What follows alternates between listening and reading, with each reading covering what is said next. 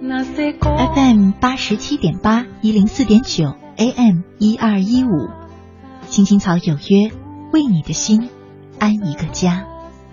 收音机前的听众朋友们，草家的家人们，大家晚上好，欢迎准时走进由中央人民广播电台华夏之声为你带来的《青青草有约》，我是你的朋友乐西，在遥远的首都北京向你送去夜晚的问候。你在他乡？还好吗？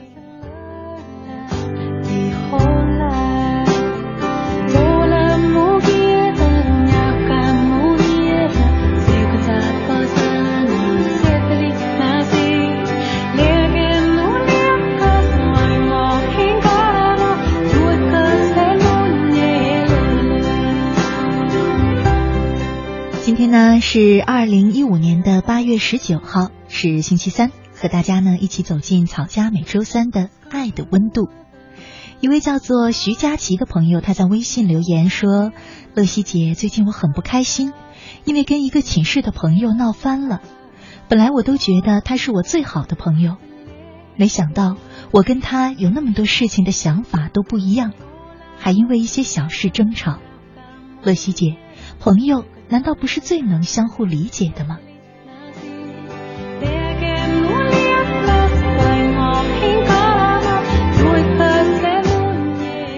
朋友是不是最能相互理解的呢？嗯，我觉得这要取决于，在你心里，友情最重要的是什么？基础是什么？是相互理解。那我在想，是不是还有一个词叫做知己呢？其实啊，朋友易得而知己难觅，这是我一直觉得，嗯，很通的一个道理吧。你会发现，你身边有很多很多的朋友。两个人只要有一点点的共同点，有一点点的相互吸引，其实就可以做朋友了。但是呢，真正那种彼此亲密无间的相互了解，有着最最深厚的默契的，我想那个应该是知己，而知己就可遇不可求了。可是，是不是我们这一生中只需要知己，而不需要那些朋友呢？所以我常常在想啊，其实所谓的朋友，可能理解是一方面，更多的要互相体谅、包容着去彼此陪伴。对，是陪伴，能陪你在生命当中走过，哪怕是一段路的，其实就是你那个时期甚至是一生的好朋友。所以我在想，其实所谓朋友，最基础的就应该是这种陪伴、分享。你开心的时候，你说给他听；你难过的时候，他听你倾诉。你们共同分担，分担那种情绪。很多年前，英国的《泰晤士报》曾经出了一个谜题，公开征求答案。题目是这样的：从伦敦到罗马最短的道路是什么？很多人看了这道题呢，就开始拿着地图研究，试着从地理位置上找到答案。结果呢，都落选了，只有一个答案获奖，是这么说的：一个好朋友。对，从伦敦到罗马最短的道路就是一个好朋友。想想是这样的，一路上有好友相伴，沿途说说笑笑，很快就可以达到目的地了。其实我们的生活也是这样，朋友和我们相伴，这其实已经是给我们最好的友情了。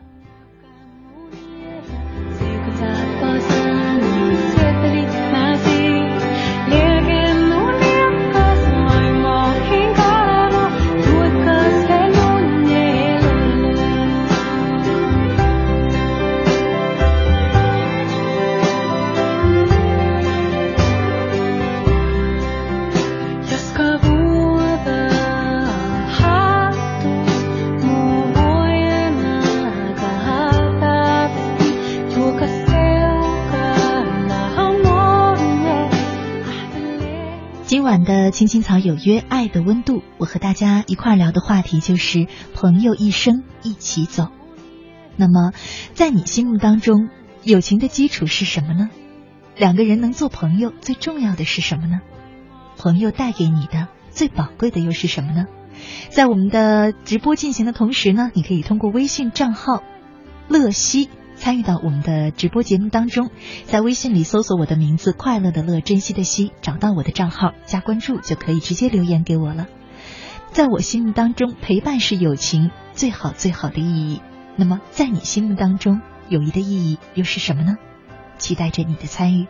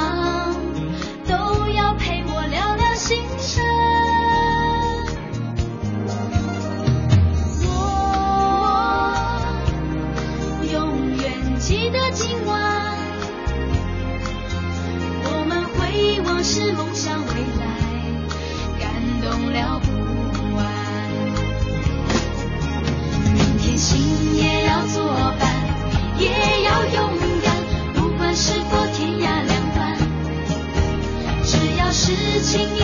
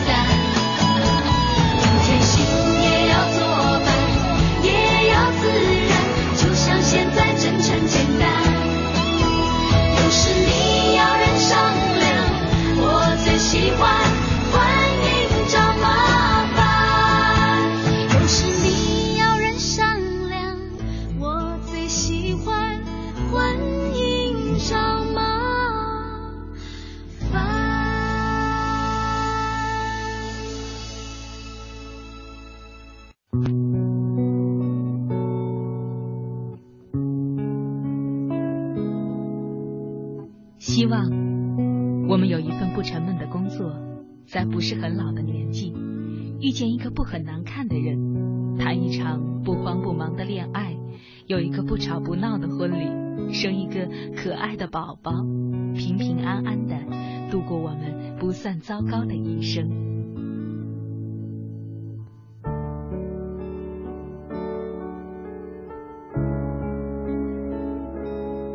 青青草有约陪伴你度过即使是平凡但却不平淡的一生。夏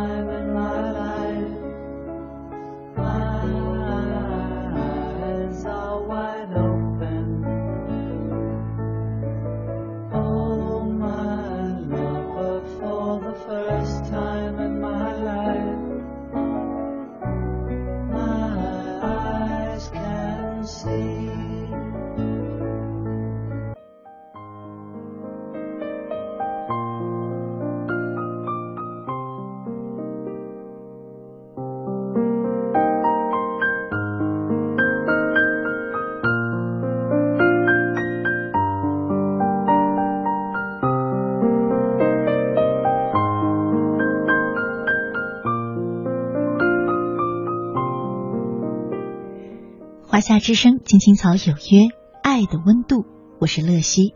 今晚和大家一块儿聊的话题是朋友一生一起走。节目一开始呢，读了一条草家的朋友佳琪的留言，他说呢，最近跟一个寝室的朋友闹翻了。他说：“乐西姐，难道朋友之间不是最能相互理解的吗？”嗯，我想分享两篇小文章给大家。第一章，呃，第一篇呢特别特别的短，名字叫做《朋友其实和为贵》。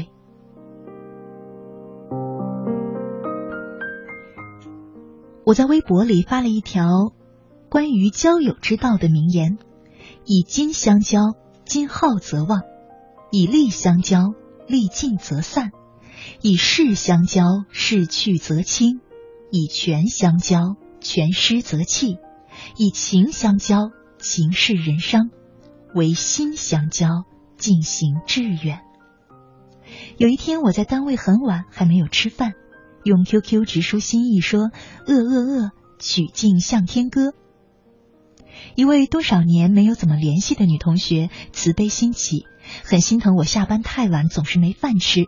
她说家里还有点剩菜，可以接我过去吃。我心里热乎乎的，但凡人家能这么说，是真的没拿你当外人。而且大冬天的还有车来接我。一个哥们儿离职，他说：“我身边的人都习惯了我是个强势的人，他们都觉得我能搞定一切，我不需要安慰，我不需要调整，我能一转身就踏上征途。结果吧，我就发现身边人都在祝福我，没有一个能听我发发牢骚的。”这是不是也是一种失败呢？我说啊，再亲密的朋友都难事事心有灵犀，不是别人不懂你，而是你得主动求助，你得告诉他们我需要安慰，快来安慰我，那他们就知道得带你出去潇洒了。朋友啊，其实和为贵。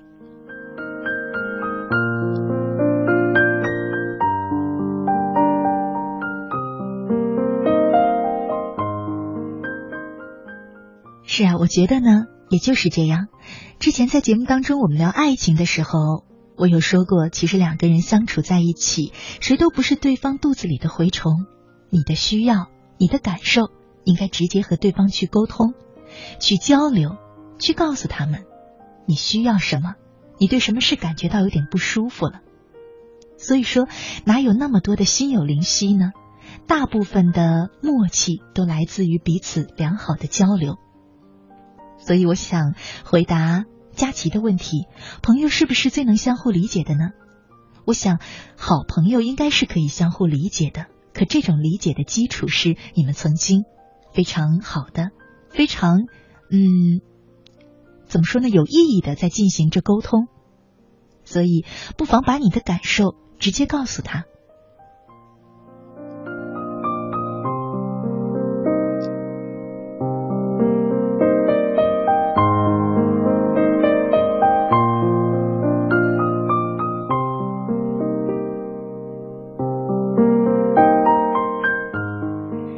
很多时候啊，我们会发现，嗯，友情有些时候也会跟爱情一样，让我们有些失望，有些心寒。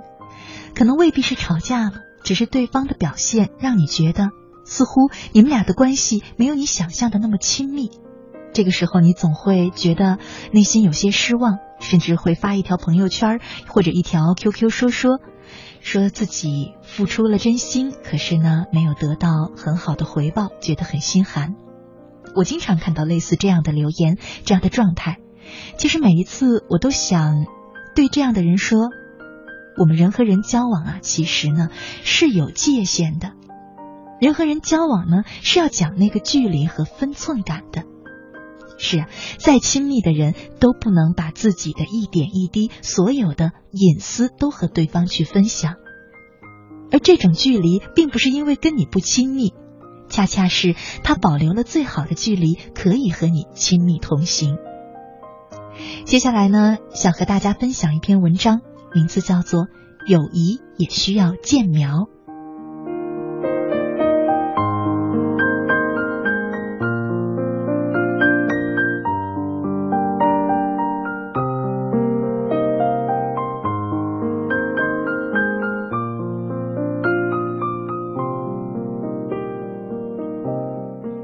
周末，我和朋友骡子相约开车到郊外的苗圃，淘些当季的花木做盆景。看着平日有说有笑的骡子，有些闷闷不乐。我问：“你怎么了？”他岔开话聊起了别的。他说：“我是不是哪里得罪了钉子？”钉子是骡子从中学到大学的老朋友，是极其要好的朋友。他突然这样问我，我很意外。我赶紧问。你们怎么了？他说：“嗨，他最近好像有意在疏远我。他在江边买了套大别墅，他马上要升为公司的中层干部。他请假三天到省城医院做了小手术。”骡子仿佛是把最近压在心底的事儿一股脑的都翻倒了出来。这些事儿只有钉子家里人和几个亲戚知道，就连骡子这样的好朋友也蒙在鼓里，还是后来无意间听人说起的。为此，骡子很不开心。他觉得，对他这样一个多年形影不离的老朋友，为什么还要瞒着呢？而他对钉子几乎是无话不谈的。难道钉子已经不把自己当朋友了？骡子越想越伤心，甚至开始怀疑他们的友谊出了问题。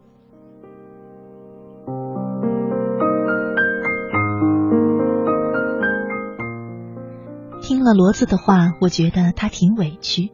我也挺同情他，心里替他打抱不平。本想安慰几句，可苗圃到了，于是我拍拍他的肩膀说：“兄弟啊，别想太多，自找烦恼。前面就是花的海洋了，好好享受这满眼的美艳吧。逛完之后，你就不再理会这些烦心事儿了。”骡子没说话，冲我笑了笑。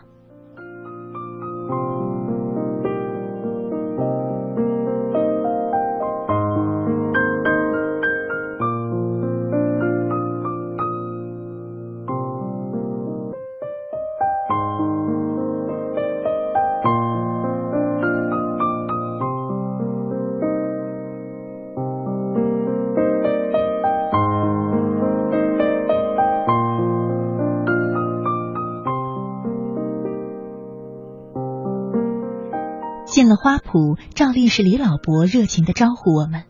他边忙着手里的活计，边同我们攀谈，介绍着最近培育的得意之作。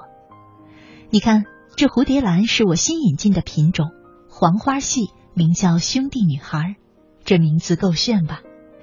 全是每垄双行播种，每行播六到七厘米，出苗很快，如今已见到一两片针叶了。趁今儿午后天晴，我就开始忙着给他们建苗。苗间距留出四厘米左右，每堆先留三株，其他的都要拔掉。李老伯边说边拔着蝴蝶兰的幼苗。我和骡子心疼的说：“那您先前辛辛苦苦的播种、浇水、施肥、控温，好不容易生了这么多壮实的小苗，就这样拔掉，岂不是太可惜了吗？”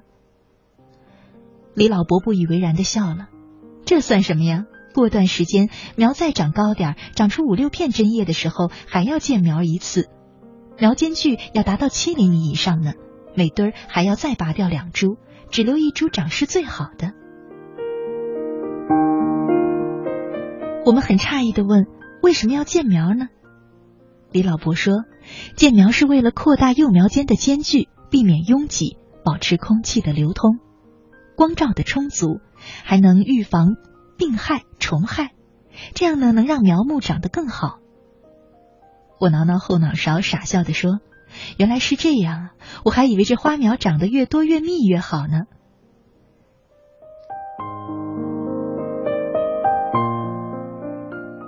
李老伯说：“那是啊，其实啊，打理花苗和人与人之间的交往都是一样的理儿，过犹不及呀，所以都要适当保持点距离才好呢。距离产生美嘛，你们懂的。”李老伯老顽童似的和我们打着趣儿。买好花苗，在回家的路上，骡子若有所思的说：“以前在上海读吕安、嵇康的故事，总觉得他们相距甚远。”一年奔波相见一次，怎么可能培养出深厚的友情呢？而杜里呢，一次相聚从未再见过，怎么能有梦李白二首如此情真意浓的怀友经典呢？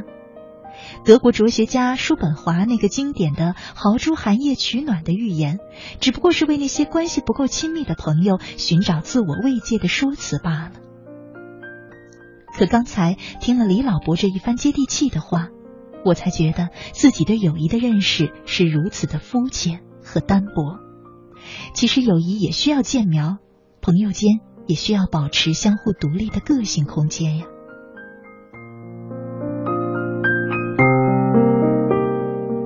说完，骡子又自我宽慰着：“其实啊，钉子买大别墅，我呢，一家三口还挤着单位分的六十平方米的两居室。”一起参加工作，尽管不在一个公司，可他就要升成中层的干部了。我还是小小的技术员。他不想告诉我这些，可能是怕伤了我的自尊心吧。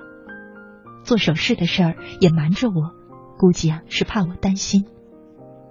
说完，他自己使劲的点了点头，脱口而出：“一定是。”我们相视一笑。如今，骡子和钉子和好如初，继续着他们兄弟般的友谊。我想，友谊正如李老伯那片蝴蝶兰的苗圃，需要建苗以保持适当的间距，给那些不愿或者不宜示人的隐私留有安放的空间。只有这样，才能让友谊之苗茁壮成长，开出来的友谊之花才能若蝴蝶兰之香，清淡嗜好，但能静远，历久弥香。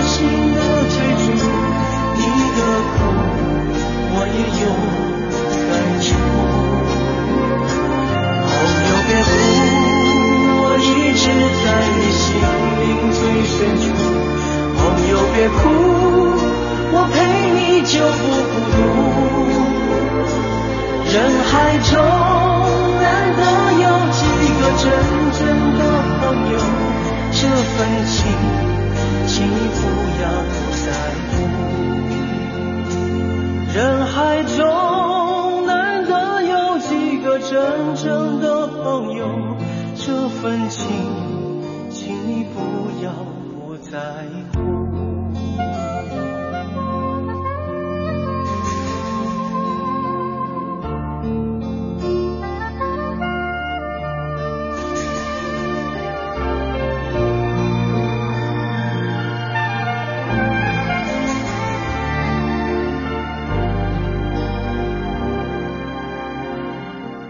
回来，亲爱的听众朋友，你现在正在收听的节目呢，是由中央人民广播电台华夏之声为你带来的《青青草有约》，我是你的朋友乐西。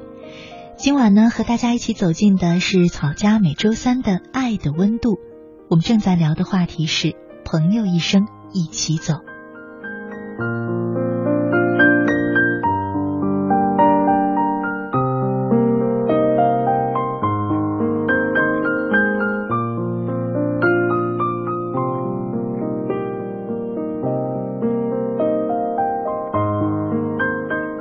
在我们节目进行的同时呢，你可以通过微信参与到我们的直播互动当中，在微信里搜索我的账号“乐西”，快乐的乐，珍惜的惜，找到我的账号，直接加关注就可以留言给我了。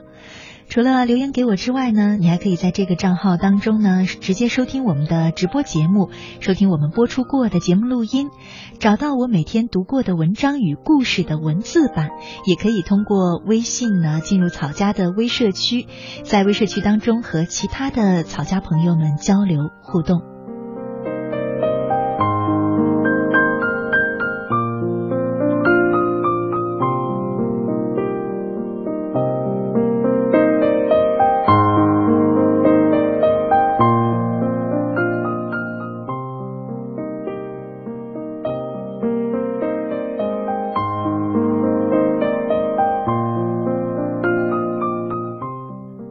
微信上一位叫做“我不做大哥好多年”的朋友，他说：“乐西姐你好，我认为朋友是很难理解的，能遇到真正的好朋友真的很难。真正的朋友不是在你成功时前呼后拥，落魄时不见人的。而现在又有几个人能有这样的真心朋友呢？只要不害你，就很知足了。”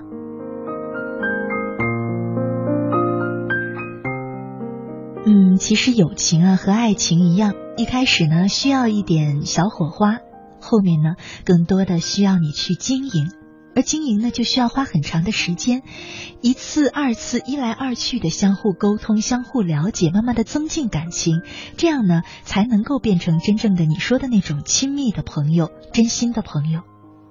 有很多人认为交朋友是世界上很难的一件事。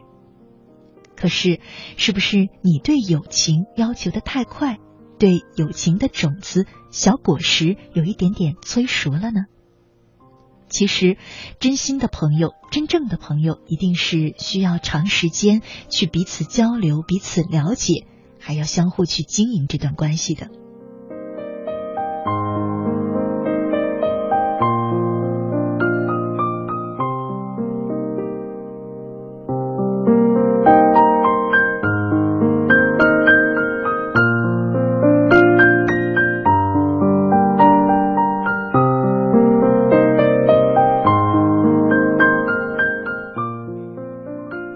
和大家分享一篇小短文，名字叫做《别熟的太快》。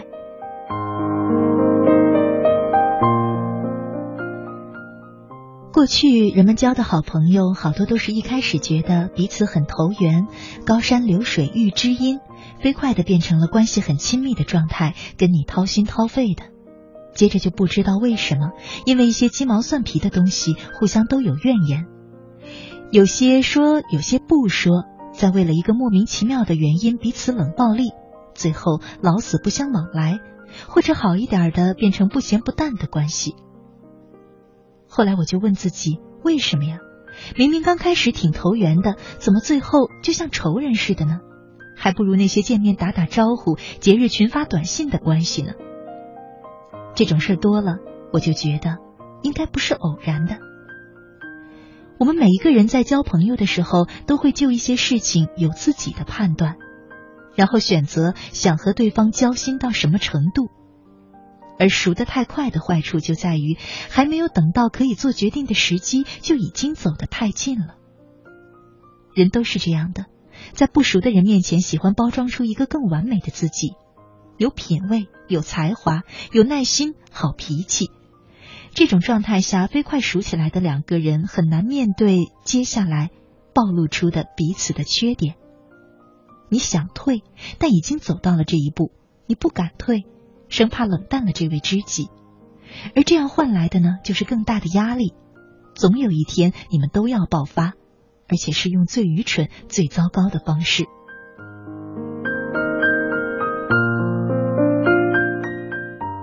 熬个汤，火开大了会沸过了溢出来。建立一段关系，也不能一开始就心急火燎的往知己上奔，因为在你们非常欠缺对彼此的了解的时候，很多感受不准确。你并不真的清楚你这位朋友的脾性，更多掺杂了自己的想象在里面。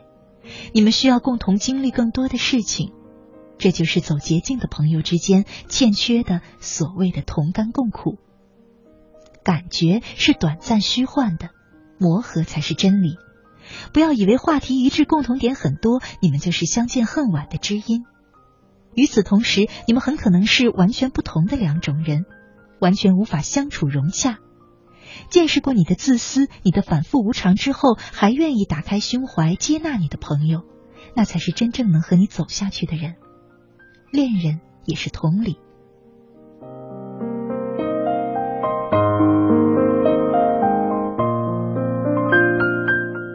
我从小就一直干这样的事儿，从前只知道伤感，直到现在才知道反省归纳。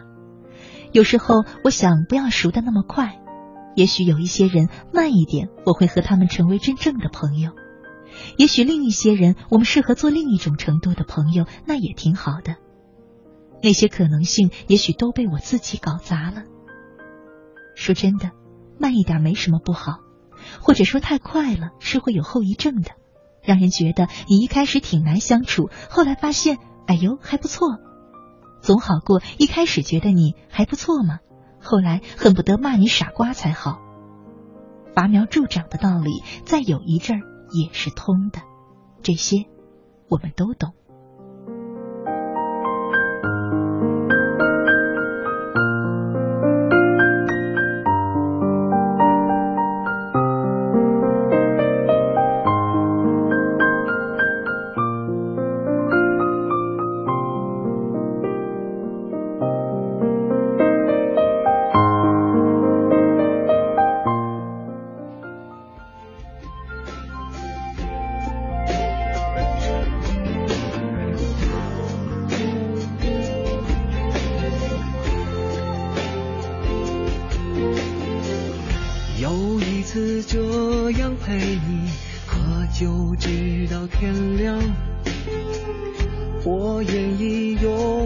时间陪着你疗伤。劝你和他一刀两断是为你着想不要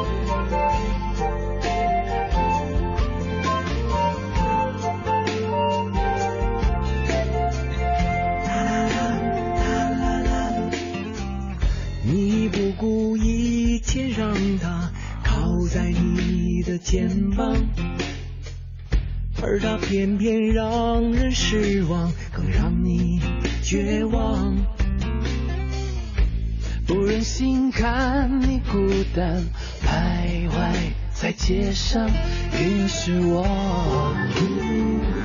来到你身旁，朋友难当，不忍看到你心碎，看你反复受伤，朋友难当，希望这一段时间不会太漫长，有朋友一起扛，一起分。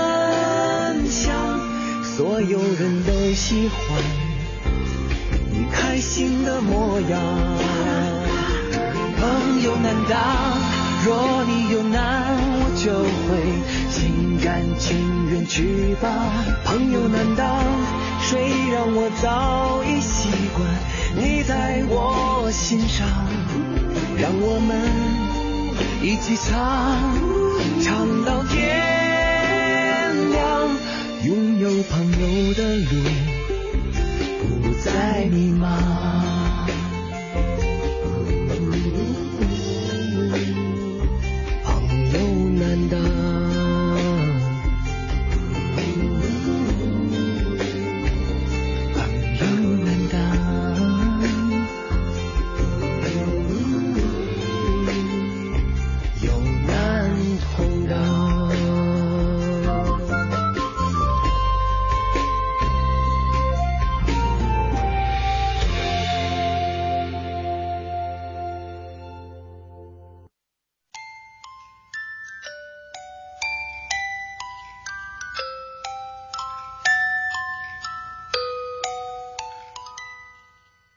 所谓朋友，就是那个陪你梦想并一起实现梦想的人。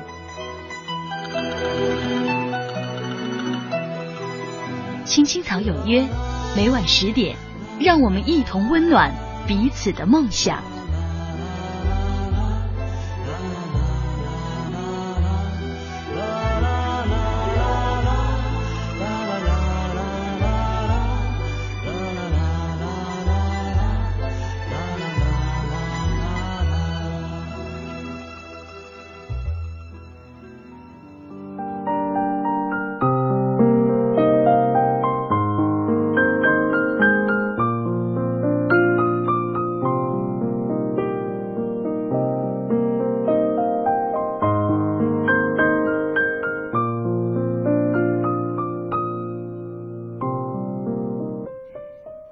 华夏之声，青青草有约，爱的温度，我是乐西。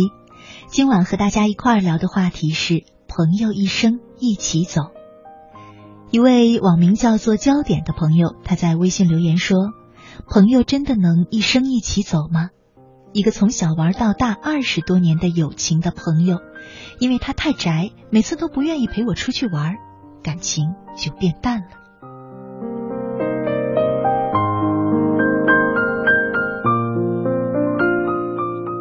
是啊，朋友呢，本来是让人心生暖意的词汇，或许从一起共赴过患难，也或许曾一起相处无间。可是呢，天下难有不散的宴席，能够相随一生的恐怕并不多。春去秋来，缘起缘灭，很多朋友也敌不过时间的流逝，际遇的不同，误会的伤害。天涯陌路时，你可能会心生唏嘘、惆怅、惋惜，不由得想：我们究竟是怎样这样散落天涯的呢？节目的最后呢，再和大家分享一篇文章，名字叫《我们就这样变得支离破碎》。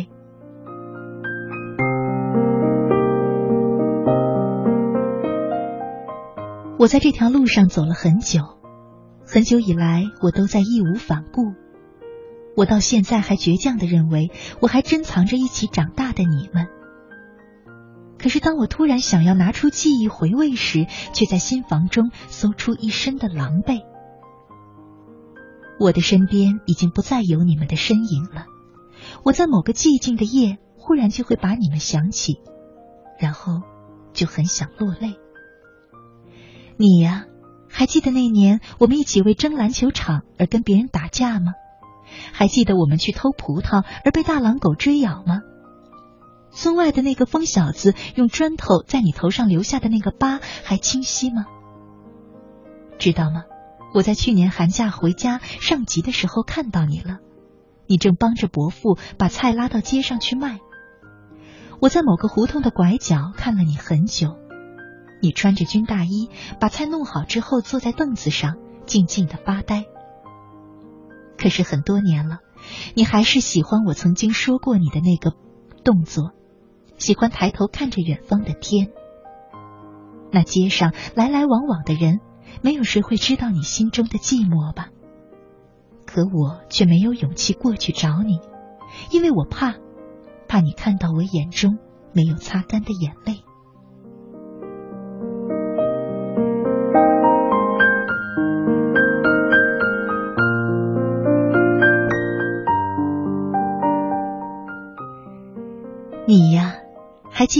我们做同桌时，我把一瓶墨水洒到你的白毛衣上吗？还记得那年下雪，你把一团的雪塞入我的脖领吗？还记得我们起早被家人送到学校去补课吗？还记得数学老师过生日，我把大块的蛋糕抹到你的脸上吧？可是我到现在把你同母亲这个词联系起来，还是会感觉很别扭。记得那天我回校时，车正好停在你们家门前。我看见你烫着头发，抱着孩子，自己真的就有一种失真的阵痛。我可以感觉到你看我时眼光的游离。我们曾经开玩笑说，以后我会做你孩子他干爸。可是此时我却怎么也不敢去想那时的玩笑了。这是我们吗？这是生活吧。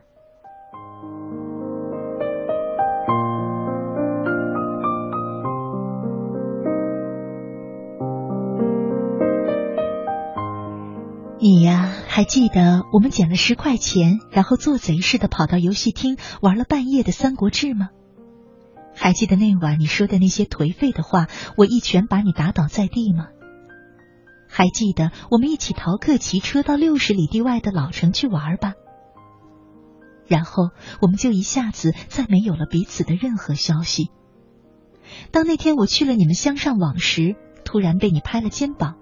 我还特别兴奋地说：“没想到我们会在网吧相遇。”然后我才听你眉飞色舞地说：“这个网吧是你开的。”我一时惊愕，然后是我们同时放肆地笑了起来。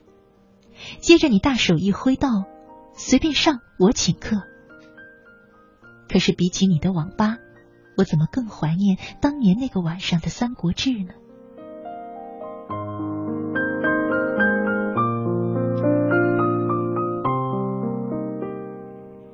你呀，还记得那天我们一起唱歌唱到嗓子嘶哑吗？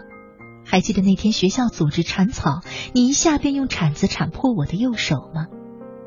还记得我们上课说话被政治老师愤怒的请出教室吗？还记得我喊你妮子，你满校园追着我打吗？学校的那些很粗的树都被砍了吧，换上了一圈小树苗，像是理发师没理成功的发型，光秃秃的，很是难看。我真不明白你为什么还没毕业就选择了退学。我想，你肯定有着自己的想法，只是在我的毕业留言册上，始终没能留上你的名字。有一张现在还专门为你空着呢。最近听说你去了南方，也听说你订婚了，很希望你能过得快乐。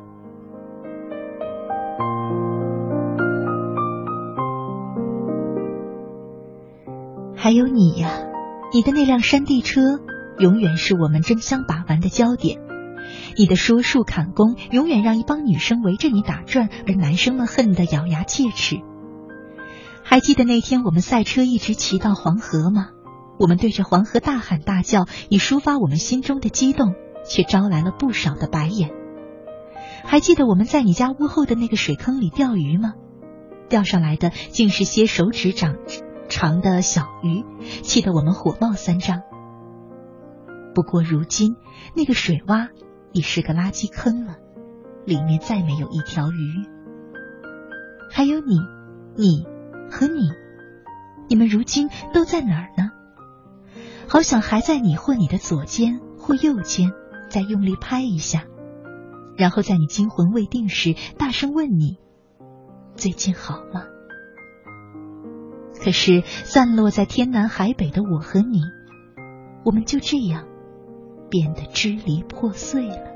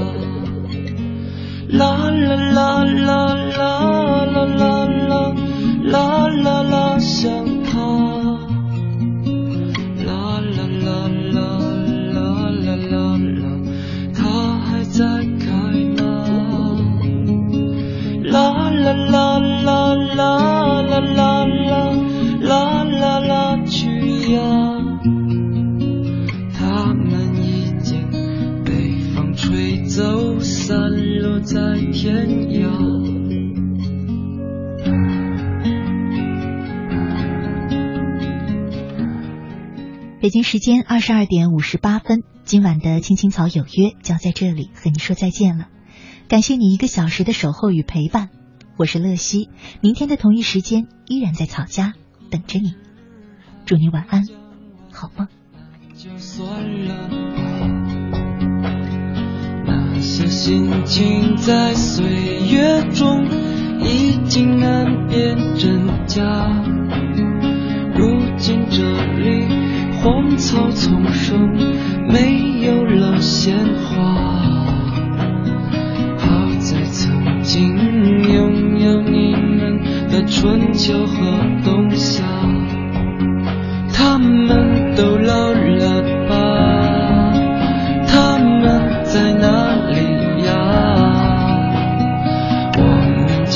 这样各自奔天。涯